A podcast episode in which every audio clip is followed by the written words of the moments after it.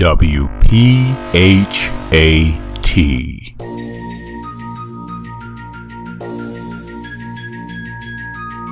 You're listening to the number one health and wellness podcast, the place where health and consciousness connect perfectly, perfectly healthy, healthy and tone, tone radio, radio with your host, Darren McDuffie. And now, prepare to get fat.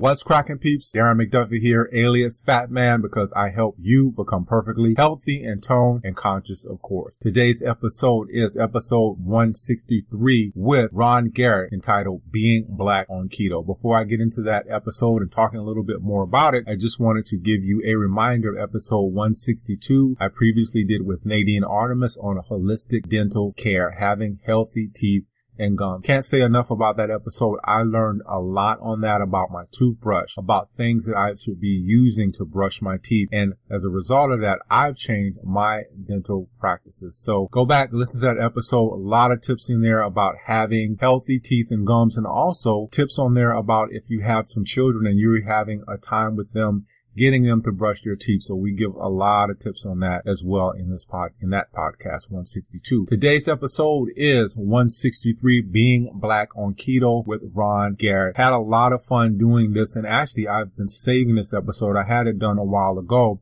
but being that it's a new year, January 1st, 2019, I wanted to kick the show off a little bit different than I have in the past. This is an issue that I've been wanting to discuss for a long time. And for those of you out there who may not be African American, I don't want this to alienate you, so to speak, because I'm under the impression or always under the belief that I can learn something from everyone and not just because they might be African American, not just because they're Caucasian, not just because they might be Asian or whatever ethnicity they are. I've always looked at people being people and I always looked at people's souls instead of really looking at who they are when it comes to color or, or race, so to speak. So today's episode again is one of those episodes where I wanted to kind of get someone and discuss the issues that are revolving in the African American and Hispanic communities simply because when you look at disparities in healthcare, we are among the most who are suffering from diabetes, suffering from cancer, suffering from all of these diseases, and not much is being done about it. We'll discuss on this podcast why we're behind a lot of the diet trends, why we're behind paleo and keto, why we're really not catching on to these diets that are out there to actually help us to reduce our weight, to get some stress off of us, to reduce the blood pressure, high blood pressure. So again, this has been one of those podcasts I've been really wanting to do, but just didn't have the right person to do it with. And I think Ron is a very good person to do this podcast with because you'll notice that he's very open and he talks very frankly about what's going on in our community and how he's kind of paying it forward to help those who are in need, especially within the inner city youth and within the African American community by taking the principles of keto and helping those people to reduce those health markers and get a lot more healthy. So again, don't let this alienate you. The podcast is for everyone and you can learn something, whatever community you're coming from, whatever ethnicity you're coming from, you can learn something from this podcast. So let's get into Ron's bio. Ron Garrett began bodybuilding at an early age. While bodybuilding, he followed the standard American diet. As Ron got older, he found it was progressively harder to cut weight like he used to in the past. He was later diagnosed as being pre-diabetic and along with his diagnosis came debilitating joint pain. Ron went on to discover the ketogenic diet and has improved his health markers and is no longer a diabetic. He now tells others about the benefits of the keto diet and uses it to reach inner city youth and the African American community. Coming up on episode number 163, Being Black on Keto with Ron Garrett. Here's what you're going to learn. Why is the African American community so far behind diet trends like paleo and keto? Ron and I go over this and we discuss this at length. Why do we love certain foods? Should the church play a role in nutritional education? This is something I've been wanting to discuss for a long time because I know as a kid, I grew up in the church. I always went to church with my grandmother. And one thing I never saw throughout that time is the church actually playing a role in educating individuals when it comes to their diet. And in the religious text is always the body is a temple. So why is the church doing, really not doing a lot to educate individuals, especially African Americans who are really involved in church and going to church and doing church type activities Why isn't the church doing more to educate people when it comes to diet? What does the body naturally crave? What is the outcome of the keto diet? How can you be more intuitive about your body? Ron discusses what he did to be a little bit more intuitive about his body. And this is something I learned a long time ago to really pay attention to our bodies and pay attention to what our body is trying to tell us. Now, without further ado, let's get into the podcast. Ron Garrett, welcome to Perfectly Healthy Tone Radio. How are you, man? I'm great, man. How are you? I'm good, man. I'm good. I've been waiting for you to get on the podcast just to be able to speak with you. And myself, I'm African American, you're African American, and just some of the things that I've been hearing from you from other podcasts. Because what I normally do is listen to other podcasts just to kind of get a feel for my guests. I've checked out a lot of your your website. I have some things to ask you about that. And, but it's just an honor to have you on the show to be able to talk about the topic that we're going to talk about tonight. So good to have you. Man, it's my pleasure, man. It, it, it really is. I'm always honored when people want to, uh, have me on anything, you know, because I, I don't, I don't do this for a living or anything. I just, just do my best to try to do, do things to try to help people, you know, yeah. and, uh, and, and, uh, I don't do it, I don't do it and, and not understand that it's, uh, that is an honor. So I appreciate it, man. Yeah, yes.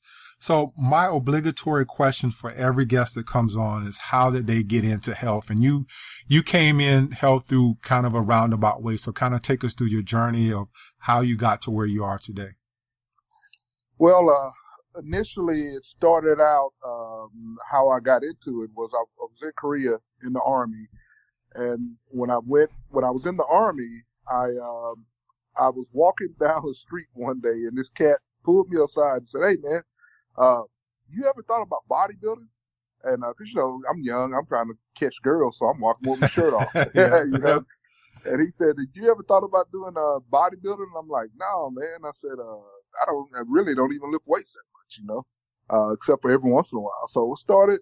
So the next day I went to the gym and just fell in love with weightlifting, man, fell in love with, uh, with bodybuilding and, and, uh, seemed to be a natural at it. So I started doing that. And just over the years, you know, uh, just bodybuild. I didn't really compete. Uh, I just did it because I liked doing it, you know. Uh, we did a couple of amateur things and things like that. So then, uh, later on down the road, I just started putting on weight and I just couldn't cut weight anymore.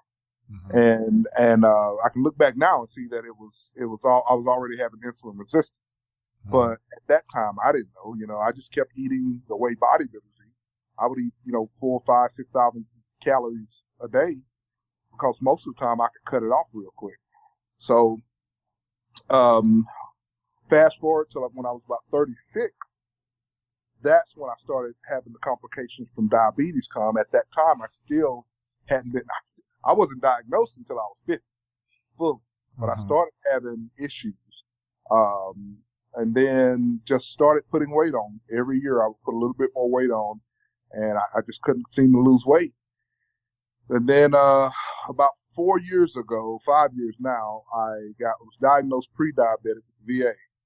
And they kept telling me to do this, do that, eat this and eat that. And the standard American diet, uh, standard, they have a standard protocol for diabetics.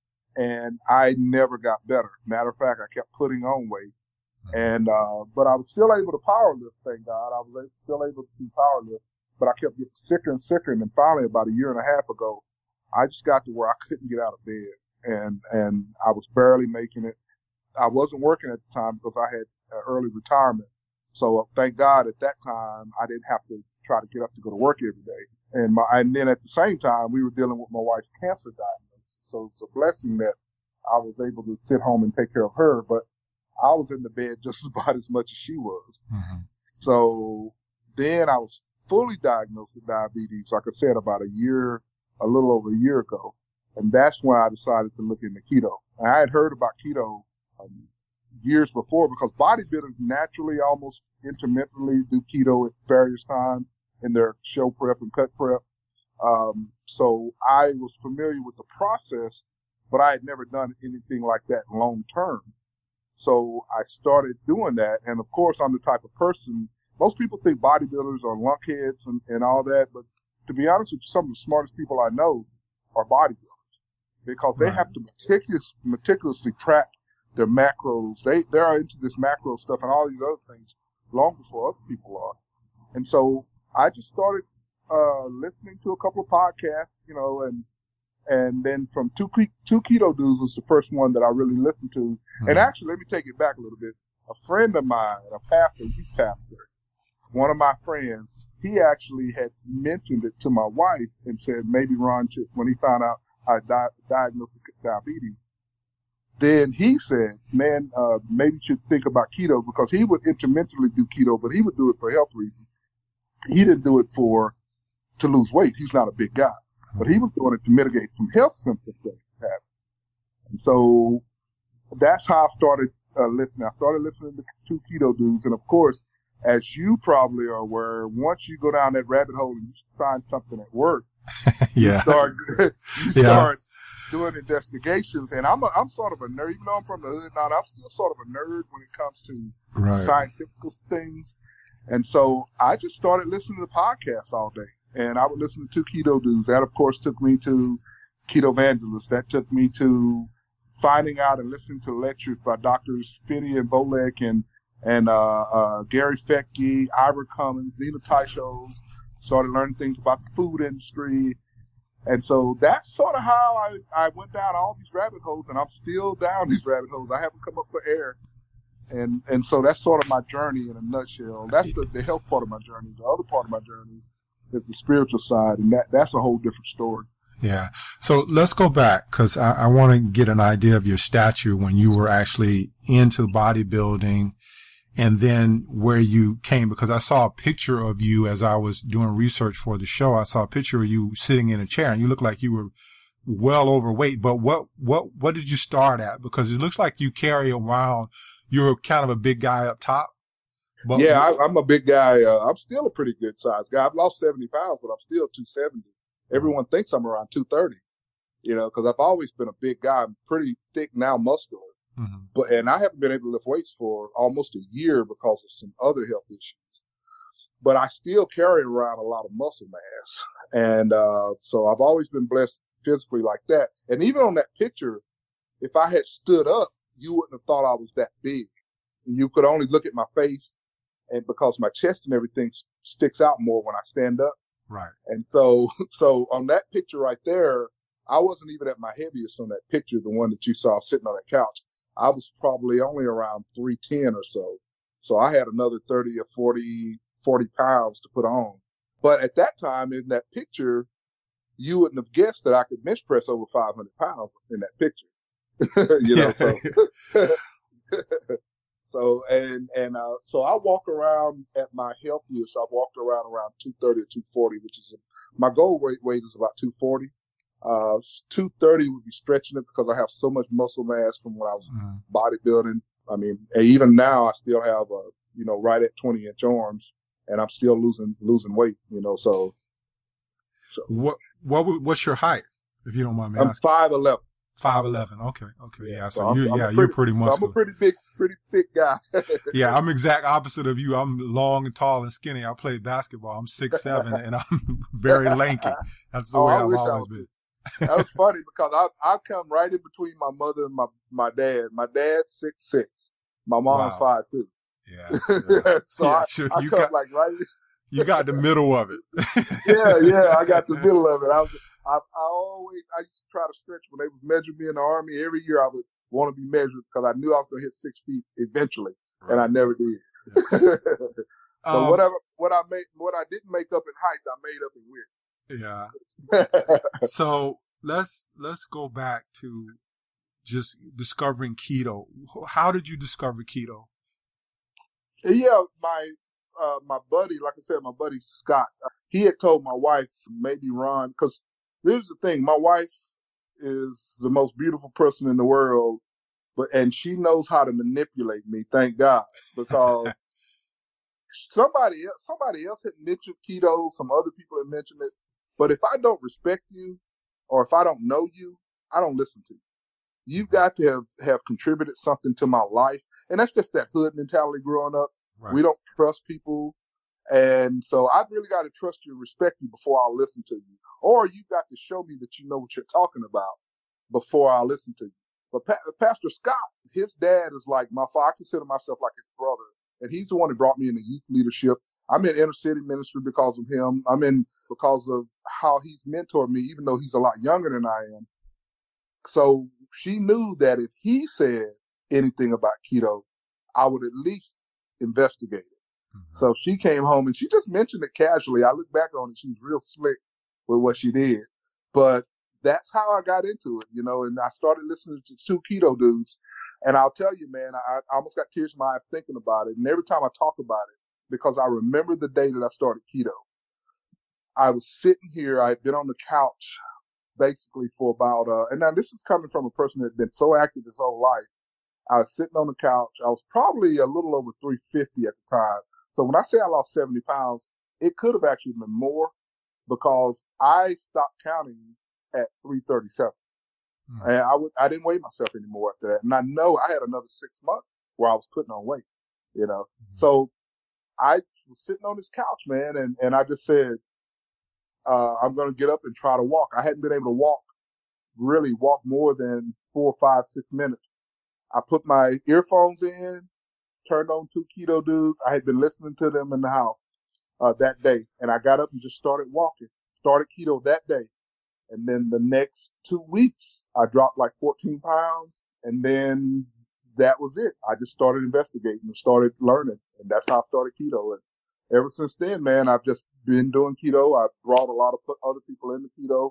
I even help people overseas. They, they see my stuff and they, they, they message me and talk to me. And, and, and, you know, and it's not that I'm that great of a guy, nothing like that. It's just that, and man, if you ask me for help, I'm going to ask you for help. Right, right. You're going to give that help.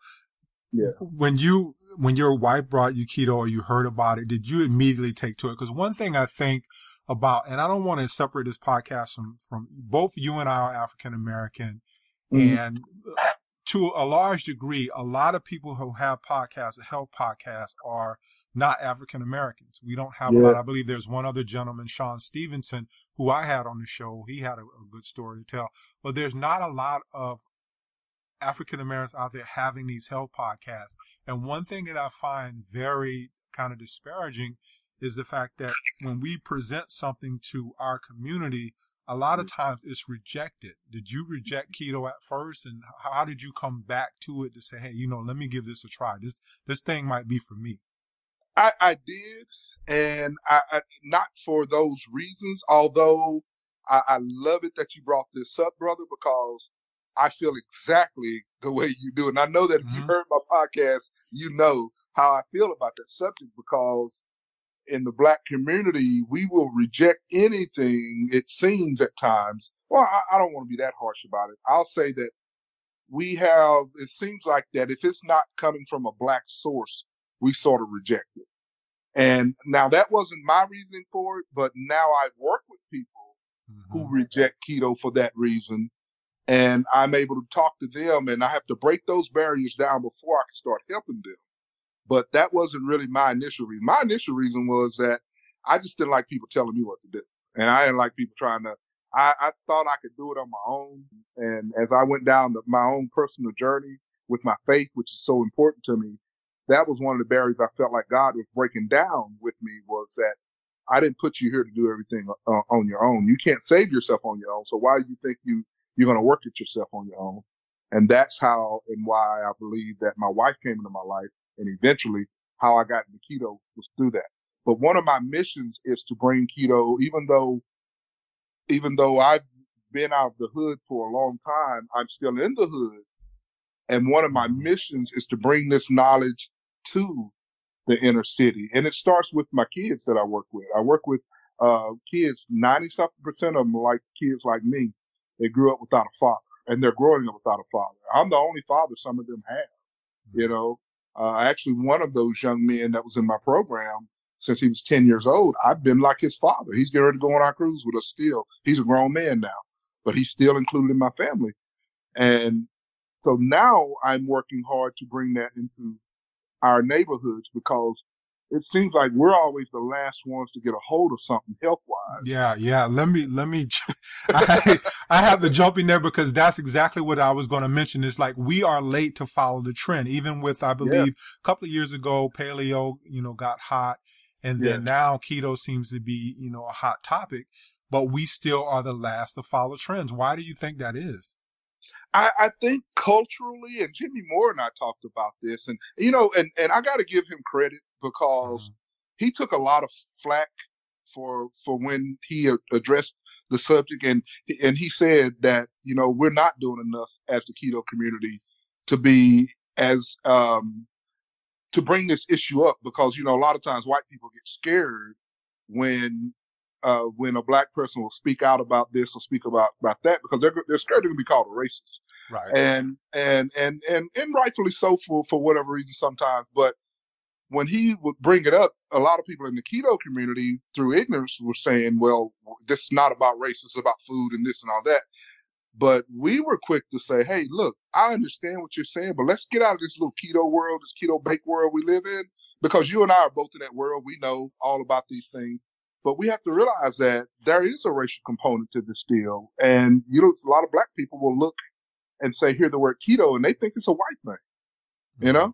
And and anything that's not of our black culture, we don't accept it into our culture when it you know, and and and that's sort of how and why I sort of do what I do now is because it's in order to to get keto to be a norm in our community, which is just about food, we first got to break through that barrier. And, yeah. You know, yeah, there's a, there's a lot of barriers that we have to break through. Yeah. One, one of the things too, I think, uh, that, that hinders us from actually following trends and getting, getting on things is just economics. You mentioned that. Yeah. You, yeah. you mentioned that you, you, you work in the hood and you're trying to help kids and whatnot. And a lot of times I've seen where people can't afford the food. And I myself, I, I grew up on food stamps. I grew up with a single mom. I grew up just like you without a father. Yes, so sir. Yes, sir. I had free lunch. I had, you know, food stamp. And it wasn't until I got out of college that I realized that, hey, you know what? Let me start spending a little bit more money on food. And I think three, four years ago was the first time I ever bought like a grass fed steak, which is, yeah. you know, but do you think it's because of economics or a combination of economics and just again those barriers that we haven't broken through to be able to get it in front of African Americans and say, hey, this is something that's better for you for your health, and this is something that you start you should do. And I, and keto is, not that hard. I'm, I don't do keto myself. But I don't think keto is a hard diet. I've looked at some of the things and I've had a lot of guests on, but it doesn't seem like it's like a very hard diet to do. Yeah. I, and, and, and I think that it is, like you said, it's a couple of things. Culturally, man, we have our foods. If your mama can't cook this, or your wife can't cook that, yeah. and it's yeah. like that. If we don't eat those, I give you a good example for where I'm from. And you know, black people around wherever you're at, each one have their, you know, each area has their own little niche for what the mama's supposed to cook or the wife's supposed to cook. Right. And like where we're from is sweet potato pie. You know, mm-hmm. yep, if you don't eat if you don't eat sweet potato pie and you don't eat dressing, uh, you know something wrong with you. You ain't black. You mm-hmm. know, and and it's that mentality sometimes though because it's like we think we're supposed to eat certain foods because we're black, and and and um and really a lot of that comes from you know we go down a rabbit hole of you know back to the slave days and all this and all that. The foods we were introduced because as black people originally we didn't eat what we eat today. We didn't have a grass a grain based diet back in Africa. We had a meat based, meat and fat based diet. Actually, our ancestors ate more, depending on what part of Africa you were in, they actually ate more the, the fats and the organs more than, than, than they did the muscle meat. You know, if you want to get real deep into it. Uh, and I'm talking about my history uh, of, of Africa and everything. But I think that it's culturally, and I think that we think, and, and a lot of people, actually, I talked to John Limansky, Dr. John Limansky, who I, I know you're, you're probably aware of. I actually sort of talked to him through email and behind the scenes. And a lot of times we think we have to eat grass fed this and grass fed that for keto or even paleo because that's what it's sort of taught. And when we hear that kind of stuff, you know, man, in the hood, we start hearing all these things that we hear on these commercials and all that. We start thinking, oh, well, that's a white thing. We don't even think that we can go and afford that kind of stuff. When in reality, if we can afford some of the things that we buy, the shoes and the thing, what's more important than your health? We, we Mhm. got to start putting a premium and an importance on our health over clothes and those other things. Don't get me wrong, man. It's cool to be dressed nice and everything, but but some of the money that we spend, because even my kids in in in in urban rangers, man, I- have to constantly tell them because they know I go on cruises and I do some other things. And I tell them, I say, how do you think I get there? I said, I don't spend a whole bunch of money on my shoes and clothes. I, I buy a house. I bought a house. I wasn't like a rich guy, but I bought a house. Mhm. You know, I said we've got to start putting the focus on it, and that's not trying to knock my hood or nothing like that. It's just, man, I see us spending so much money, even in the projects. I go over to my kids' houses, and they got all these TVs and all of these games and all this other stuff. But their their mom and all them are sitting over there. This one lady, man, sitting over there, she's got her leg cut off from diabetes. Mhm. And I'm like, ma'am, you could just, you know, well, I can't afford to do better and all this stuff. And I'm like, yes, ma'am, yes, you can. I said, matter of fact, if you, if you would stop eating what you're eating now, the bag of chips, and start and, and, and eat, eat a little bit of bacon and eggs, I said, you're really going to help your condition and, and you won't even have to pay as much in your medical bills because you won't be going to the doctors. And that's that, the knowledge that I'm kicking now, it's starting to take off, but it, the cultural barrier is still there, man. And, and it really hurts. me. It Yeah, really it's priority. And, and one thing that I've noticed too, I'm from, I grew up in South Carolina, so I'm Southern as well. Yeah, and yeah. the, the, the thing that I notice about Southern African American people, Southern black people is one of the things I pulled myself away from when I changed my diet a couple of years ago was just the starches. Like I know for, for me personally, we used to have rice with everything. We would have rice. Yeah, We would yes. have macaroni and cheese. This was Sunday Yeah. dinner. Macaroni and cheese, sweet tea, all Yep. this stuff. And I remember when I started pulling myself away from a lot of that, I got the comments, "Oh, wh- wh- what's wrong with you now? You you you're Yep. different now, and you." Yep. But you don't know what hanging around people- the white people. yeah, you, you don't get what um. And then I'm like, and then they, they see me now and they're like, "Hey, you look so good. You you know you, you look like you're taking care of yourself." I was like, "You can do exactly what what I do." Yes, man, But I yeah. think our diets for I know for Southern Black people, the diet seems to be heavy in starch, and I kind of pulled myself away from all of that that heavy starch diet. Yeah, it's because and a lot of it has to do with history, especially here if you're in the in America and you take it all like I said, take it back to the slave trade and all that, where when we were brought over here, we were forced basically to learn how to eat the foods that we eat now. Mm-hmm. And it became a part of our staple diets, but it, it was never good for our genetics. Our genetics, we're, we're not used to all these starches. And then people say, well, they ate this and that in Africa and had starches in it. I said, yeah, man, but that was a different type. Like if you, let's just say corn, for example, or even plant, uh, bananas. We ate, what we ate in Africa was more like the plantains. And if you ever ate a plantain, you know they're totally different from a banana. But they were like, well, because they don't understand that these fruits have been bred to be super sweet now. And our, our fruits that we ate most of the time in Africa were more bitter like, you know, and, and, and, and so now I can eat a plantain and it tastes sweet because I haven't been eating sugar for so long. And I was remarking to my wife the other day because I make these peanut butter bars and I can eat when I take a, a lick of the peanut butter now because I use just crushed peanuts and actually it tastes almost like the peanut butter that I used to get that the Peter Pan that used to have sugar in it because I don't have sugar all the time. So, you know, it's just, I think that a lot of it has to do with history. I think that our bodies have never been able to recover from being forced to have that grain based diet. And, and, and, um, and I think a lot of that has to do with it. Our genealogy, our, uh, DNA just does not accept what the Caucasian based DNA does.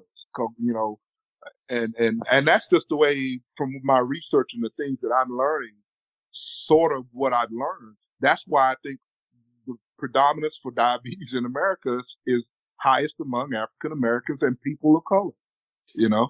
Yeah, yeah, I, will agree with you on that. I think that um, just and, and that reason alone, what I just talked about, you and I were just talking about, is a high starch diet. People have start. I have at least at, at right now, I have two people in my family that do insulin on the regular, and then mm-hmm. I have a cousin who is he's in denial because yeah. because he he's having issues and his blood sugar got really high, and he'll come to me and he'll ask me for advice, but it's like, I think people are more like, like you were, you were like, Hey, you know what? I don't want to be forcing anything. They want to feel like they come into it on their own. And therefore, mm-hmm. when I, and you probably were like this as well, uh, Ron, when you were, when you learn something new, you want to share it with everybody.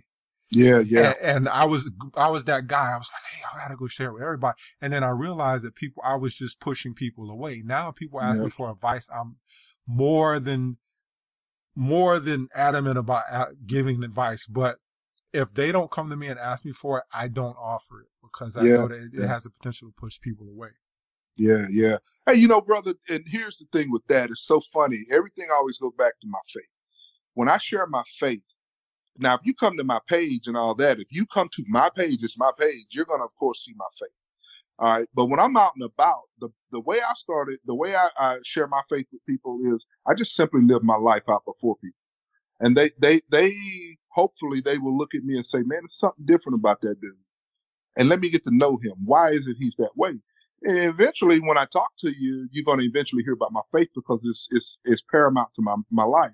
Well, the same thing is, now we're speaking keto here because that's what I do. Mm-hmm. Uh, I, I didn't go to work talking about keto. I didn't go to work telling people about this or that. You know what people did was they looked at me going from a size 6X down to where I'm at now or a 2X. They were like, what did you do? What's happening? You're wasting away. You're, you're this, that, man. You look so healthy now. And then it gave me the avenue to talk to them about what I was doing. And I really didn't even introduce it a lot of times as keto. I just said, man, I just removed the sugar and crap from my diet. And I said, this is what I eat on a daily basis. And then when I started sharing the types of food that I was eating with them, they were like, you're eating that and you're losing weight. And I'm like, yeah. And so they would ask me and I said, okay, man, it's keto, you know, mm-hmm. and, uh, and I didn't even stick totally to keto. Sometimes I would say paleo, uh, because a lot of the paleo is paleo is just like a step above keto as far as like, you know, some of the foods that you don't eat on keto, you can you eat on paleo, and people will get healthy on paleo also. Mm-hmm. You know, but I just told him, I said, man, I just told him exactly what we're talking about now, but I modeled the behavior out, and I would bring food to work.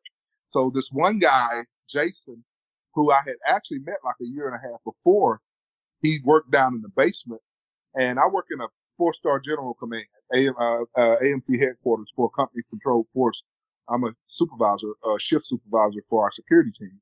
And so, uh, all these people had seen me losing all this weight. And Jason came down one day and said, man, what are you doing? So I told him and I sort of got him started with keto. And then he started losing all this weight. So then it was just exponential.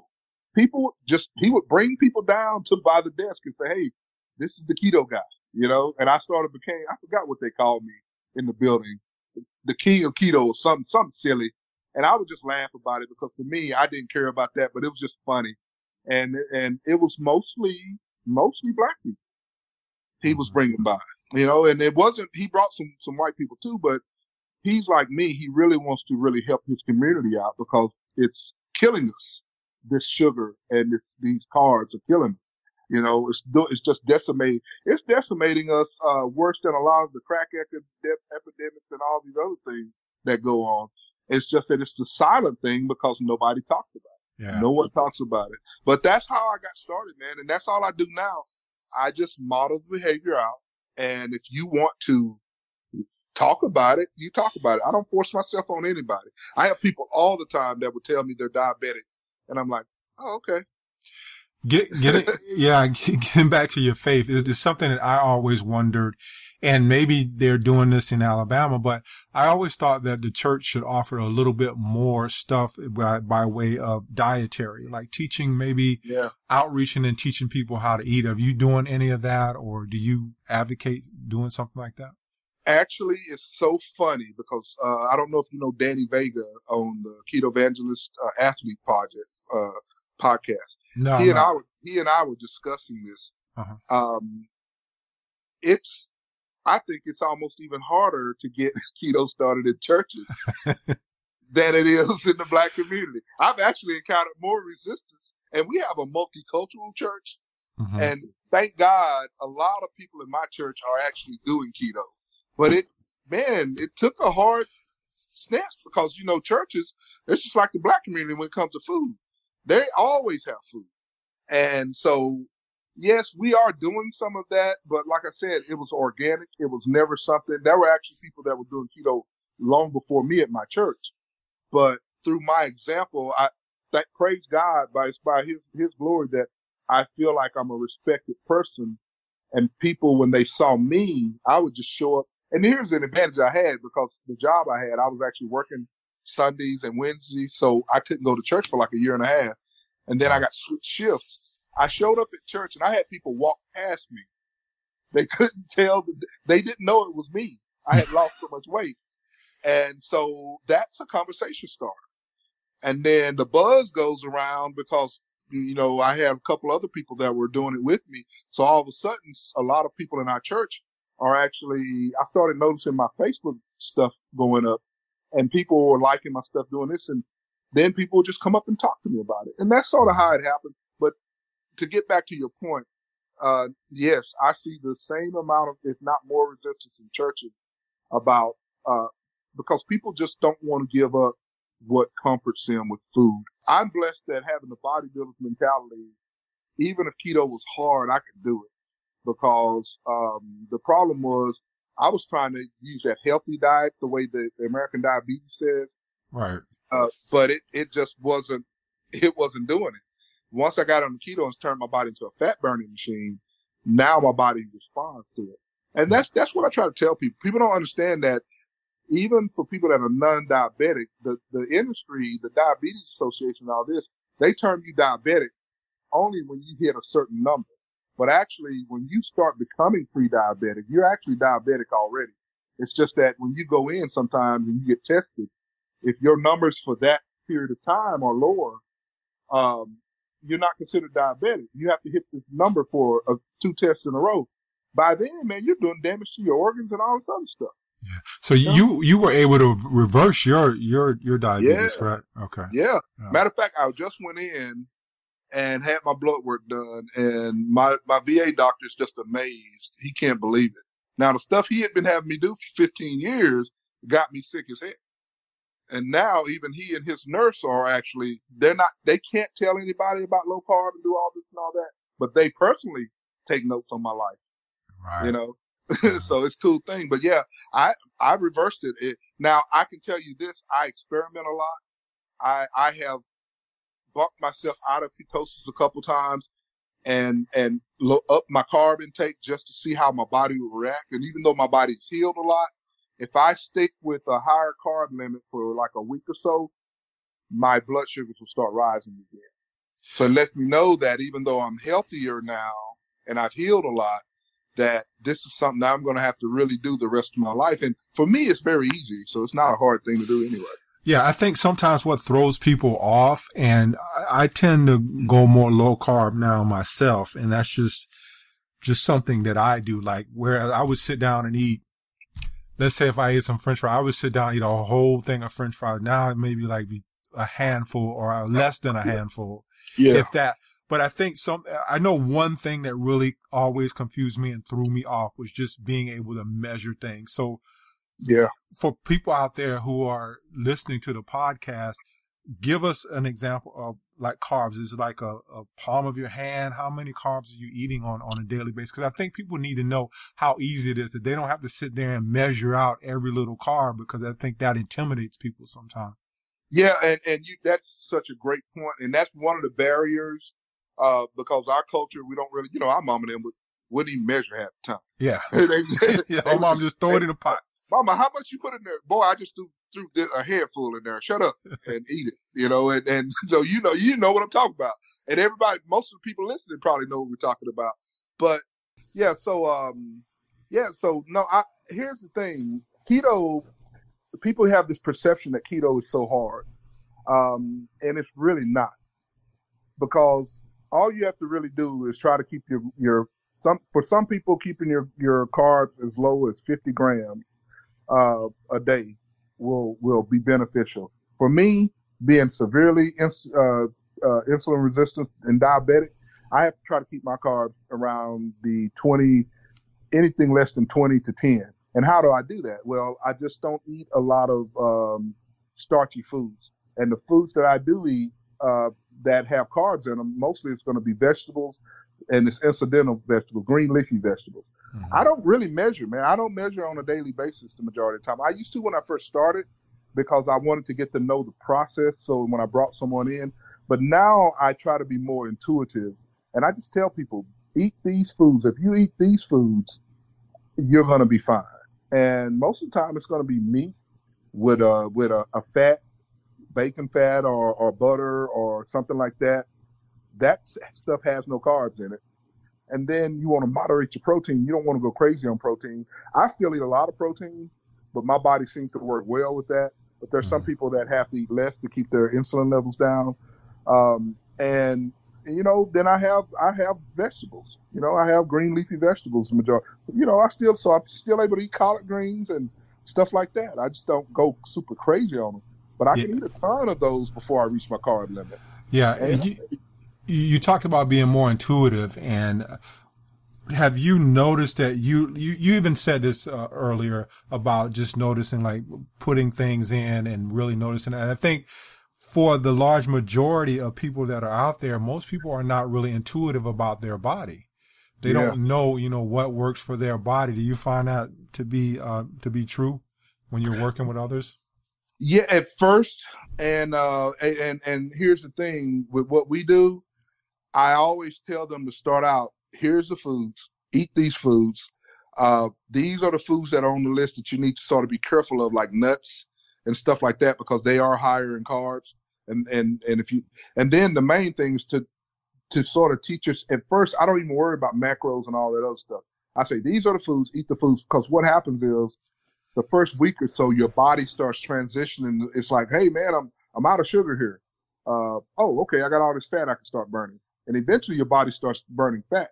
And so then if if you have someone to sort of mentor you through those the first month or so, then you start realizing what foods sort of trigger your hunger hormones, what food starts triggering your desire for extra sugar and all those. So I think it's important at first you're not going to be intuitive, but as you go along, you become intuitive. Like I can eat something now. My wife is actually given me some food before, and I'm like, hey, did you guys look at the package or did you do this? They're like, no. And I'll start eating it, and all of a sudden, I start feeling. I can tell when I've gotten something that I shouldn't have. And they'll go get the package out of the trash can, and I'm like, they're like, oh, I'm sorry, I didn't see this on there. That's how intuitive I've become. But I wasn't that way when I first started. It took a while, mm-hmm. you know. And you can get there. Anybody, it's like now. I'm pretty sure with you, you gonna you you can tell when you overeat something, things that you probably could overeat in the past that you really can't. And if nothing else, I'm intuitive because I can tell if I start putting body fat back on, Mm-hmm. then I can tell. So, and, yeah. and you know, that, so that to me, that's the ultimate in, intuitiveness. yeah. My, my downfall is starches. If I, if I do overdo starches, it immediately slows me down. And I know I've had yeah. too, too many starches. So I know, yeah, you'll feel it. You'll feel yep. it. And that the problem is when we've been eating the way we've been eating and overeating starches, your body, it's like if someone was just yelling in your, your ear starting off. Um, at first you notice them yelling in your ear, but eventually your ear will deaden itself to that to protect your to your your ear canal and your brain. You'll start going deaf to protect your brain, mm-hmm. and that's what happens when you eat starches, starches, starches, especially for black folk who whose bodies are not DNA wise able to deal with all that. Then you start your body starts stops listening to the the signal that is dangerous, and that's what happens, you know, and and so, but when you reverse that and you cut the starches, your body starts responding again. But it's that it's that first month or so when people do that that they don't want to hear that. They don't want to, you know, they don't want to do that because they're they're missing out on some of the stuff that um, they're missing out on some of the stuff they're used to. And a lot of it, they don't understand that the reason that you love certain foods is because it turns immediately into sugar, and your body is giving you a reward signal. Mm-hmm. And but you can also get that back. Our bodies naturally crave salt, and we're always taught that we're not supposed to have salt. But when you reverse and you clean all the carbs out of your body, your body will actually start screaming for more salt. But our minds will tr- think that we're looking for sugar. Yeah.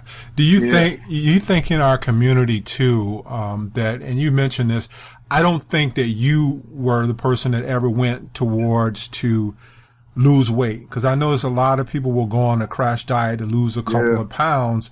Yeah. But I think you were more geared towards, hey, let me try this to get healthy, to yeah, reduce, yeah. reduce some of my markers. Do you think in our community we do more of, hey, let me do this to, cause it's the newest fad diet. I want to lose some weight real quick, more or less when we should be doing more things to get healthy.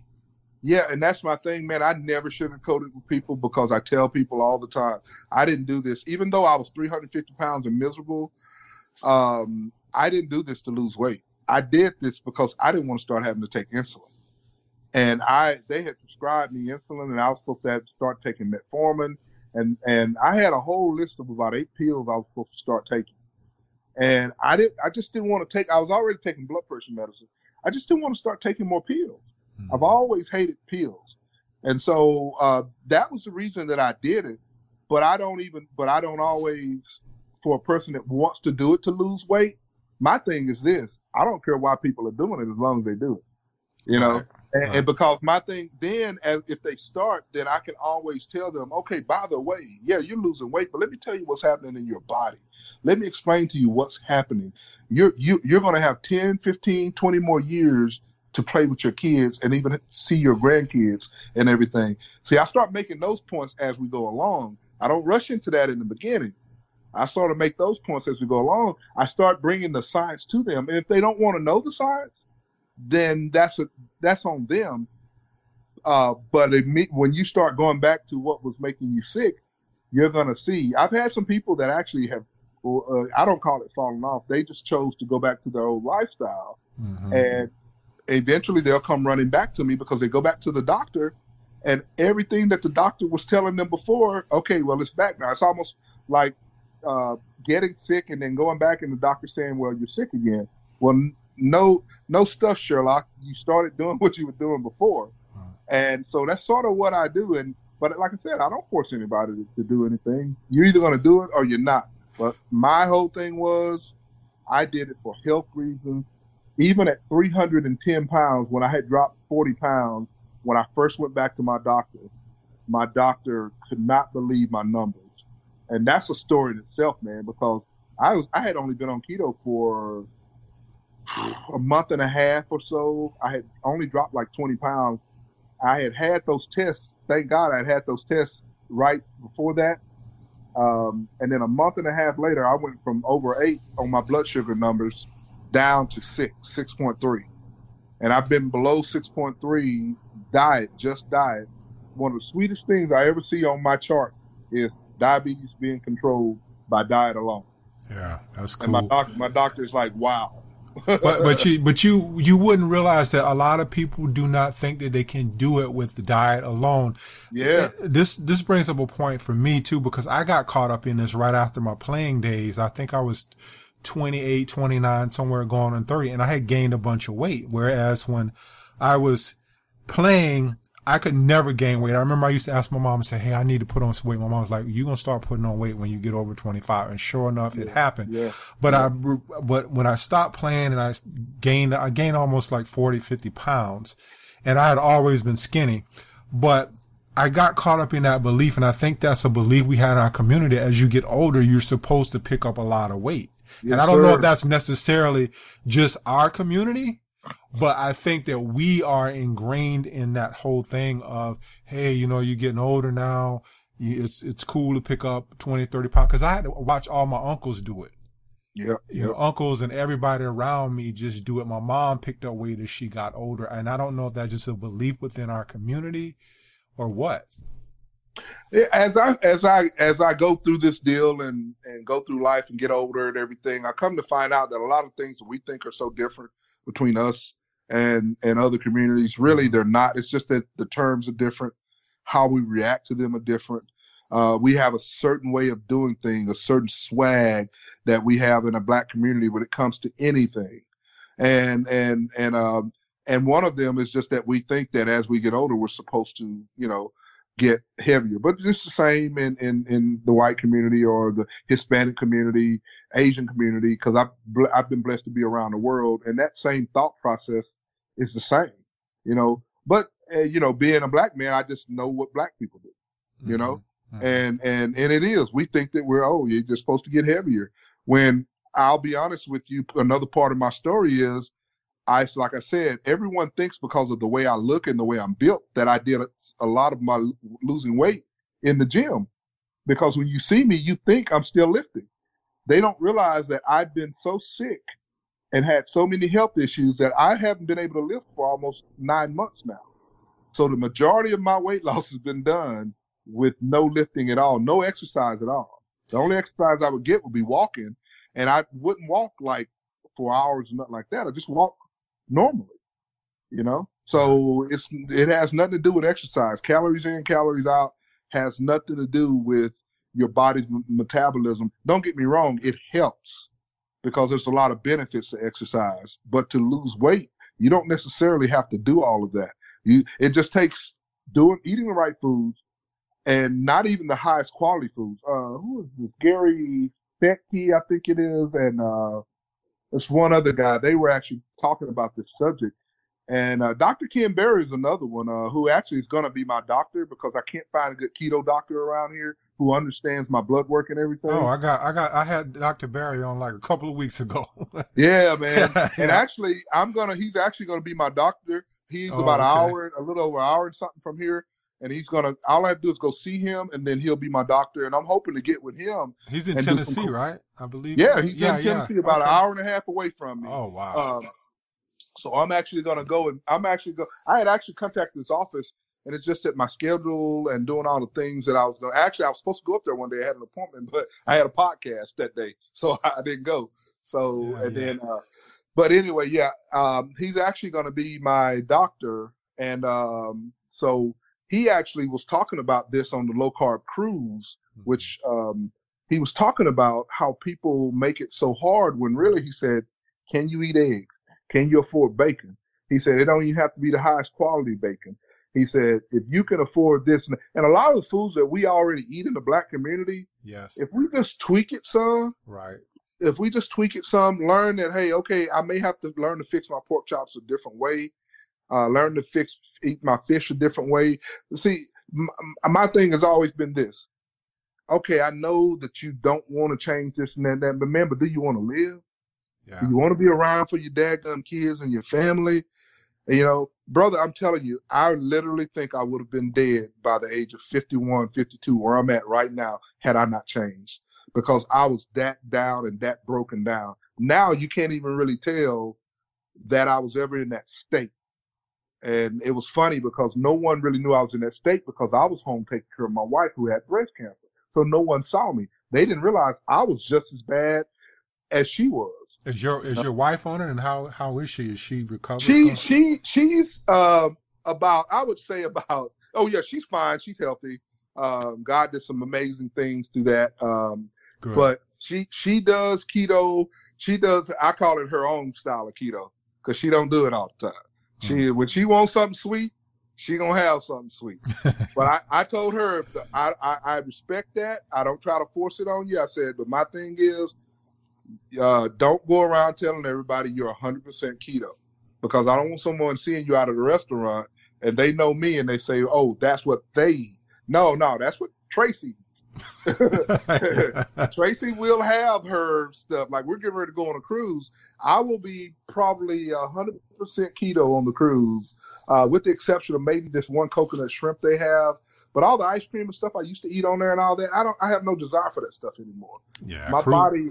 Yeah, I, I, don't even have any desire for that stuff. They, but, they, they give you so much food on those cruises, man. Yeah, yeah. like, but I've, I've done my research, and, and, and most of the stuff that I ate on there um, I actually, I think my body was telling me before because like I would get two or three days into a cruise and all of a sudden, man, I just quit eating the bread and stuff. And that was long before keto, you know. And it's not that it's it doesn't taste good. And I can go in there now and eat a piece or two here or there, but I just choose not to because for me, I want to be that walking, living example to show people that, man, when you take things out of your life, um, and you don't do them all the time. It's like an alcoholic with alcohol. Once you get it out and you've been off of it for a while, as long as you don't reintroduce it and, and you keep yourself in a certain state, you're going to be fine. You know, but if you allow yourself to start eating this and that with food, it, it'll actually come back. But I don't like the way I feel. And that's the biggest determiner for me because even now, when I actually accidentally get carbs from somewhere, my body goes into a, it's almost an allergic reaction now, you know? Yeah, you know your body. Huh? I said you know your body, so it's yeah, yeah. But it, like I said, the first three months I didn't.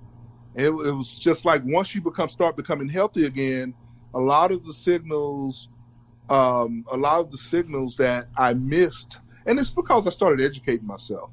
I would start making sure that first it took me to look at a blood sugar number and then correlate how I felt. So it, it, it's a practice thing also, especially if you're a, a measurer like me. I, I, would, I would measure my blood sugar and stuff, and I would say, okay, this is how I felt on this day. This is how I felt on that day. And then when I I go, I went to this one place one time and got some ribs, and they put this. Uh, I, I didn't go to my normal place who just gives me ribs without barbecue sauce. Right. I went to this one place and they gave me ribs, and, and I, I'm like, look, man, I paid for these ribs. I ain't, I ain't throwing these ribs away. Yeah, you know. When I got back to the office, but when I ate them, I, I, I first thing I did, I said, okay, well, I'm just gonna run an experiment on myself. So I experimented. I took my blood sugars, 30 minutes. Uh, when after I ate 30 minutes, uh, 60, 90, and sure sugar, my sugar values jumped up. Then I just saw how long I took it again later that day and again I just wanted to see what having something that was a high carb food would do to me, high sugar food. Right. And, and that's kind of stuff that I do, you know, and, and uh, I'm, well, I'm, sort of a nerd when it comes to stuff like Yeah, that. yeah. Yeah. Well, you know they have the barbecue sauce with the stevia in it, and stevia doesn't yeah, raise your blood, I, yes, blood sugar. I, yeah. I, I, do, man. And the thing about it is we just bought a smoker. My mother-in-law, who lives with us now, she lost her husband uh, earlier last year, early this year, and uh, she's living with us now. And she really got on board with keto for a little bit too. She's quasi keto like my wife, you know, um, but she bought us a smoker because she was like, man, if we could smoke a bunch of meat. And uh, so now I have that, and now I've got to get uh, I've got to get some of that stevia barbecue sauce. But I'm just so I just love eating what I eat now. Mm-hmm. So I don't even worry about it, you know. But but I do want to try it. If you say it's good, brother, I'm gonna take your word on it. yeah, I, have had it before. I um, yeah. I I've ordered it a couple of times, and I just sometimes I'll get into this thing of just ordering stuff, and then I'll take a break from it for a while and then I'll go back to mm-hmm. it. But mm-hmm. I've always been a, a user of stevia because every now and then I like a cup of coffee and I don't ever use sugar. I just put, yeah. you know, yeah. the stevia in there. But, um, I wanted to kind of roll on because I know I, I don't want to keep you too much longer, but there was something that really jilted something in me today because it was something I wanted to talk about. And I was just saying, like, what can I find out about Ron that, that, you know, to, to ask him more questions. But I went through your, your blog and I saw where you wrote about an episode of Blackish and I watched Blackish. And, um, on that, you were talking about just one of the scenes where I think one of the characters had uh, type two was diagnosed with type two diabetes. Oh yeah, bro, man, you had to bring that up. That yeah, and um, one of the things I think with with our community as well, and I know, I think our community as African American, we watch more TV than any other ethnic group. And, and I yes, think sir. a lot of times that programs us because the more you see something, the more you, you have, it programs a belief in you. But yeah. talk about that whole scenario about, you know, what they were saying on, on Blackish and, and, and then one of the reasons why I, I want to bring this up because I think we as African Americans and anybody else out there listening, I don't want to make this just a portal of a podcast where we just talk about African American issues, but anybody needs to pull their mindset away from, from television because I think television does a lot of programming with us. Yeah, yeah, and and if I remember correctly, man, that episode basically it was sort of making fun of what you and I do, mm-hmm. you know, and and and the journeys that we're on, and basically it was basically giving out the the, the standard line that we we're the doctors are basically know-it-alls and and and all this these things, and I don't remember completely because uh, at the time it made me mad, and I just I'm the type of person when I get mad about something, I just write about it.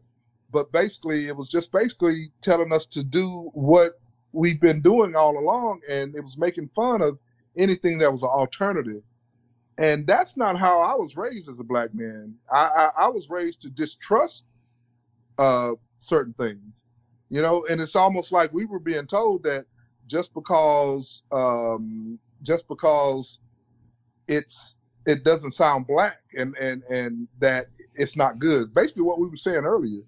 And uh, mm-hmm. I don't remember it all. I just wrote I wrote that a lot of times. A lot of things that you see on my, my thing, you have to realize I write it, and then a lot of times I never go back to it. Mm-hmm. You know, and uh, it just happened to be on me at the time. But that it really just upset me because it was almost like we were being told right then to just do what they're telling us to do. And when I say they, I'm not talking about white people, I'm talking about doctors. Right. And it's like we're not supposed to think for ourselves when actually in reality the doctor works for us. He's supposed to be a partner. He or she's supposed to be a partner in our healthcare and not just telling us what to do, being a dictator. And and then they were making they were just making fun of of uh, anything that's an alternative and that insulin was the key, taking this medication you can eat whatever you want to eat. The very same things that you and I fight against, you know, and it's not necessarily that way.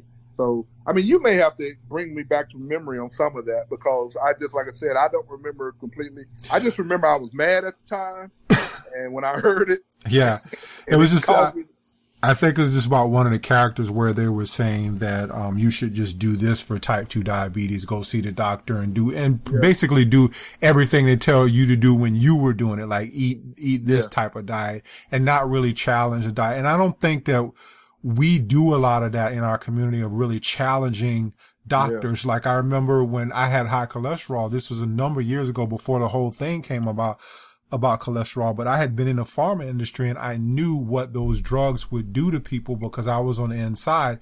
And I remember going to the doctor after I came out and the doctor's like, well, your cholesterol is high. We might need to put you on Lipitor or this. And I was yeah. like, look, doc, I said, I'll eat oatmeal till it comes out my ears before, before I go on Lipitor. And he's like, well, why? Because you, you, and I know, and yeah. you know better than I know.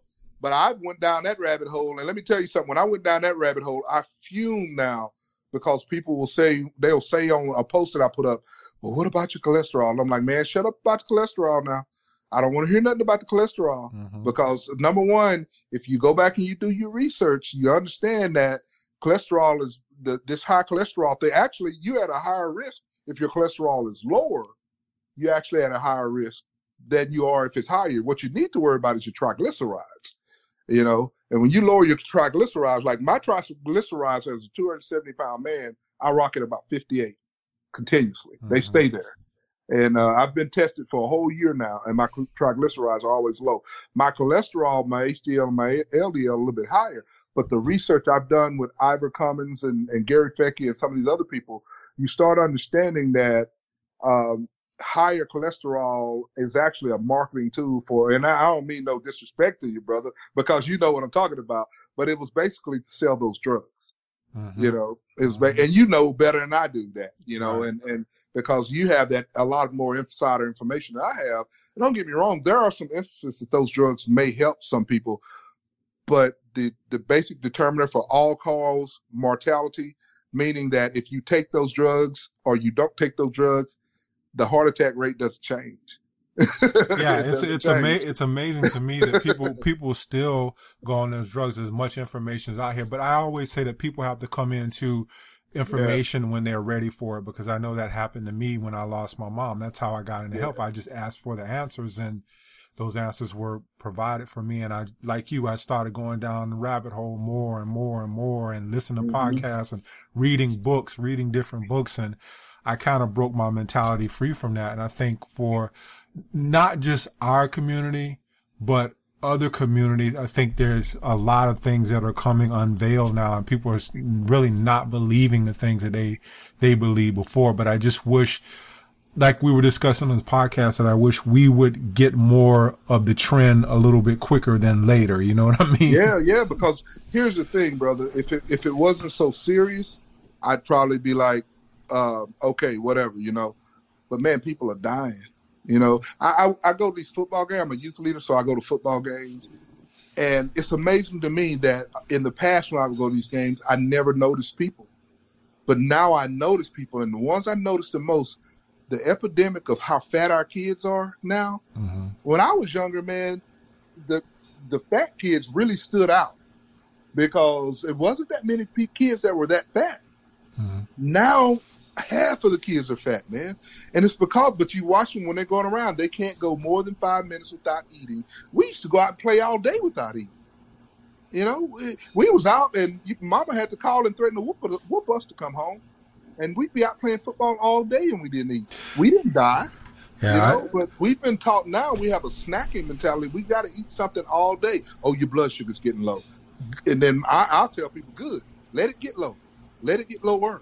You know, because when, when, when you let it get lower, your body will start kicking in and start burning the stored energy, the fat. You know, you know I mean, it's some ad, ad, adaptation in that. But the problem is, we think we can't ever go hungry or be a little hungry. We have to feed ourselves. And I did. I was a bodybuilder, man. I would eat eight times a day. I would even wake up in the middle of the night when I was in a growth period. I would wake up in the middle of the night, two o'clock in the night, eat something, and go back to bed. Wow. That's how dedicated I was as a bodybuilder. Mm-hmm. You know, and it worked for me because the same principle applies. Insulin stayed high, so my body grew. Mm-hmm. You know, so it, I'm going down a rabbit hole. I'm yeah, yeah, no, no problem. Um, I'm, I'm, gonna get you off here in, in a little bit. Um, yeah, but talking about that about kids, I remember for us for a special day, my grandmother when she, when she was living, we would go to McDonald's maybe once a month, if that. And that was yeah, a special, yeah. a special time to yeah. get up, pile everybody in the car and she would go and buy everybody McDonald's. Now you see kids who are eating McDonald's and adults who are eating McDonald's pretty much, uh, pretty much every day. The last thing I wanted to ask you about is about your mentality and how, how it's changed. Cause you can tell a lot about people from where their mentality was. I remember I used to try to be on that bodybuilding diet and I would give in to eating the six times a day. How yeah. many how many times are you eating? I would be taking around all of these Tupperware things with me to work and eating yep. at different times. How many times are you actually eating a day now? Actually, now um, most times I eat once a day. I eat a pretty big meal. Um, sometimes twice a day. Uh, when I start working out again, it'll probably be twice a day. But most of the time, man, I don't really get hungry till around two or three. And and and I love it how people will say, "Oh, that's bad. You have to eat." Who says? Mm-hmm. Your body is, is, is determined. It will tell you when you're hungry. And and and that's the thing. We've gotten so because just like we were talking about with the Black-ish thing, we've gotten so conditioned to be told that we must eat breakfast. Breakfast is the most important meal of the day. Blah blah blah blah blah blah. No, the meal you eat is the most important meal of the day. It doesn't have to be breakfast. Breakfast breakfast just stands for break the fast. Right. And we've been so conditioned that we've got to eat these certain foods. Like I put food. I may have steak for breakfast. You know, and I may have uh, a salad for breakfast. I don't tie myself down, and that's the thing. People don't realize they've been so conditioned to believe whatever it is. And a lot of it has to do with the food industry. Uh, and, and the food industry is the one that sort of brought up this three meals a day thing. Because back in the day, I remember my folks would eat, eat something in the morning before they went out and worked in the fields and stuff. And, and even me, I, I hauled hay and did all this other stuff back when I would go out to the country, what we call the country. Mm-hmm. Uh, I would stay with my work during the summer. I worked a lot in fields and stuff like that. But there was times we didn't eat all day and, or we may have a little uh, lunch or something, but we didn't sit there and snack all day because we were working. And that was the healthiest time of my life. I had a six pack walking around then. So, you know, how are you going to tell me that that this other way is healthier when when I started eating this other way, eating all these snacks and all this stuff all day, I got fat. Yeah, I just saw I just saw an article the other day about breakfast is the important meal of the day, and I only eat twice a day, and I've been doing that yeah. for a number of years because it just works better for me. When I noticed yeah. that I would eat breakfast in the morning, I would just have this thing that I, if I ate breakfast in the morning, it trickles something within me and I feel like I have to eat all the time. Yeah, yeah. Where, whereas if I do twice a day, I usually get hungry around 12, 1 o'clock. Yeah. And then yep. I'll eat later on at night and then I'll cut my carbs back at night as well because my body really Mm-hmm. doesn't need it. Yeah. But that's, that works for me. And I tell people Yeah. do what works for you. There you go. Yeah. I, just do what I, I'm a for you. keto. I'm a keto guy. Don't get me wrong. I talk keto because of what it's done for me, and I think it is one of the best things for diabetics.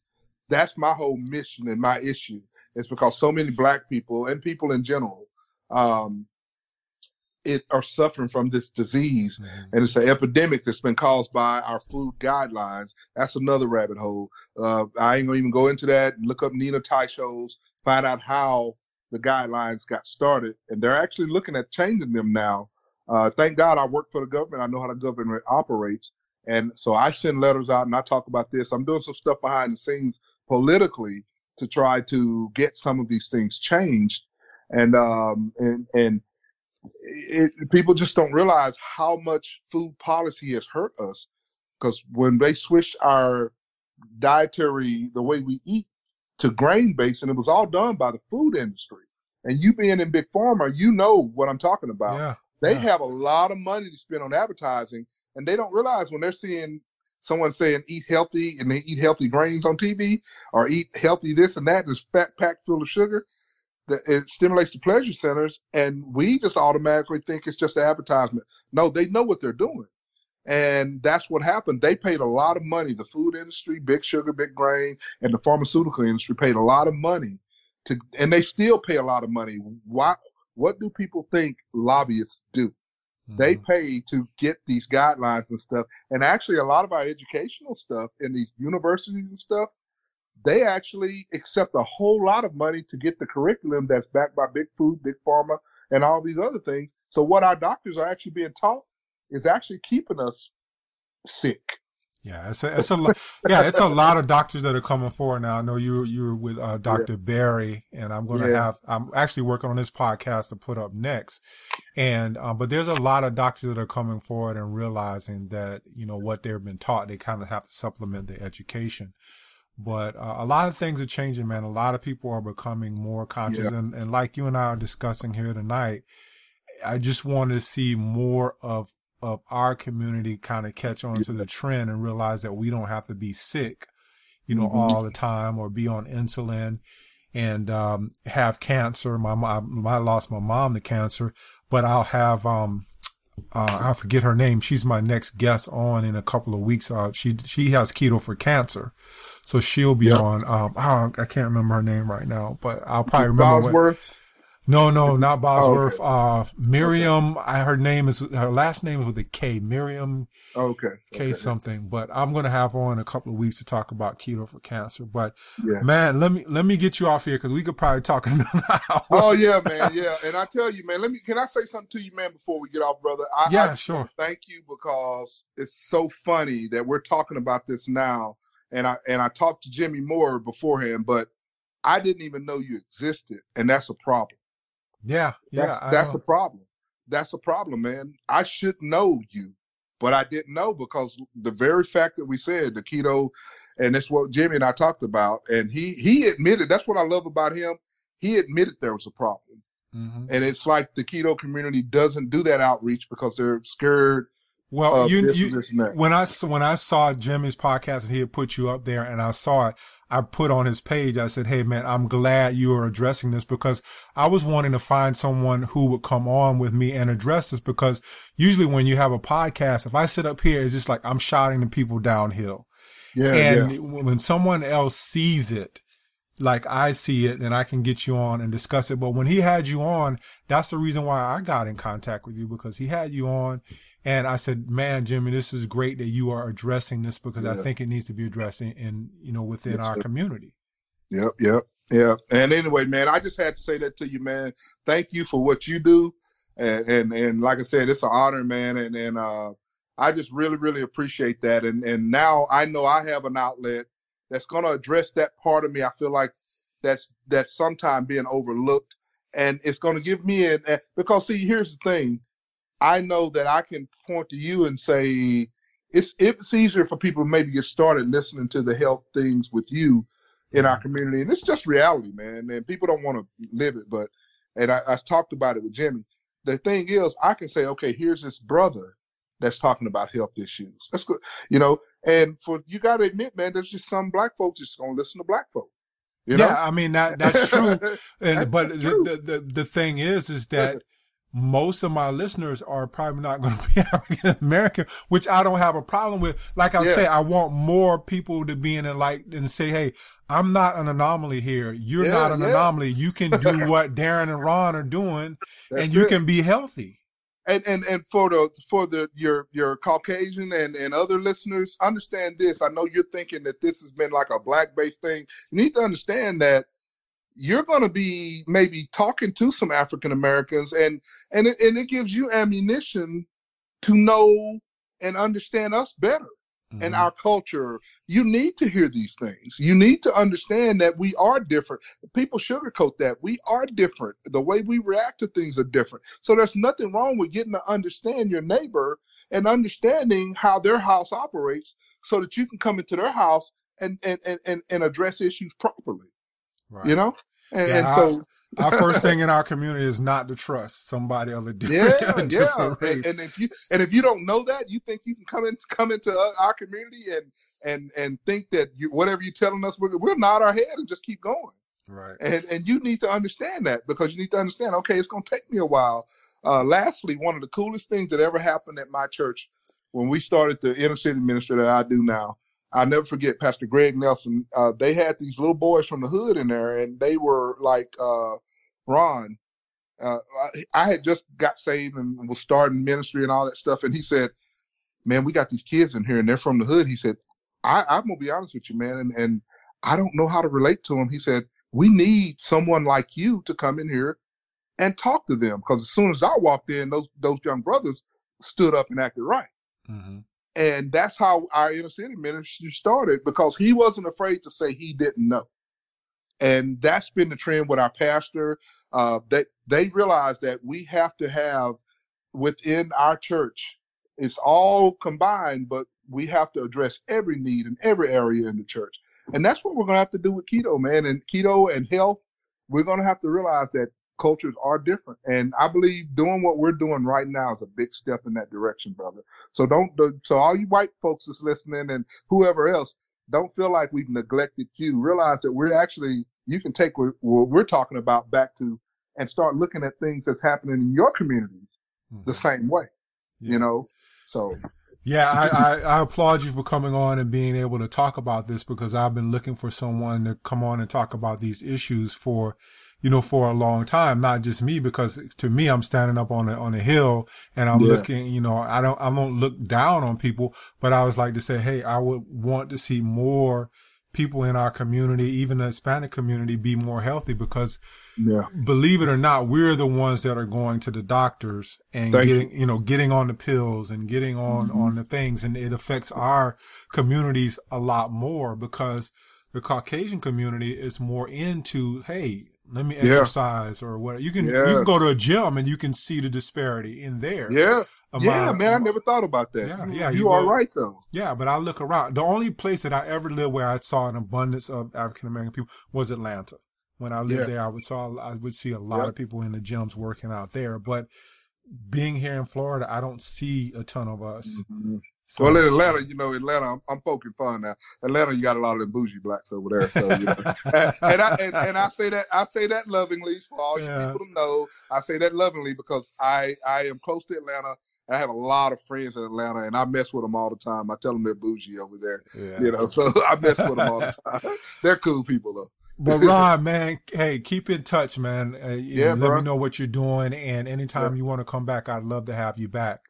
Okay, brother. And then, like I said, if you ever feel like you need to do do something, uh, or if you ever just need me for anything, brother, just call, man. I, I I do this. Like I said, I do this. I don't make any money off of it. I do it for free, and I just love it that I feel like I have someone else out there. I'm sometimes I feel like I'm the only one that's shouting, and I know I'm not, but no, you're not. I mean, I know I'm not, but it just feels like that sometimes. Yeah. And What- you know, Well, real quick, what's your website? Because I know I was I was uh, checking it out today. I'm most active on Instagram, and it's uh-huh. Ron Big Black Garrett. But I, I have been doing YouTube videos, and and just to postulate to people, my YouTube is a mixture of keto and faith. So I don't want someone coming on there, but I, I mean, I have friends of all different faiths. They know me as a Christian. I respect their Muslim and and and Jewish and all that. But mm-hmm. I just want to postulate from the beginning that I am a faith-filled man of God. And so you're going to see that on there. And you, if you don't, if that's not your deal, then just look past it, go to the keto stuff or whatever. I don't get offended by that, you yeah. know. But it's everything that I do basically is Ron Big Black Garrett, and if you if you just type a hashtag to that, you'll find me. Right, Ron. Thank you for being on, man. I really appreciate it. All right, thank you, brother. God bless, and keep doing what you're doing, man. Thanks.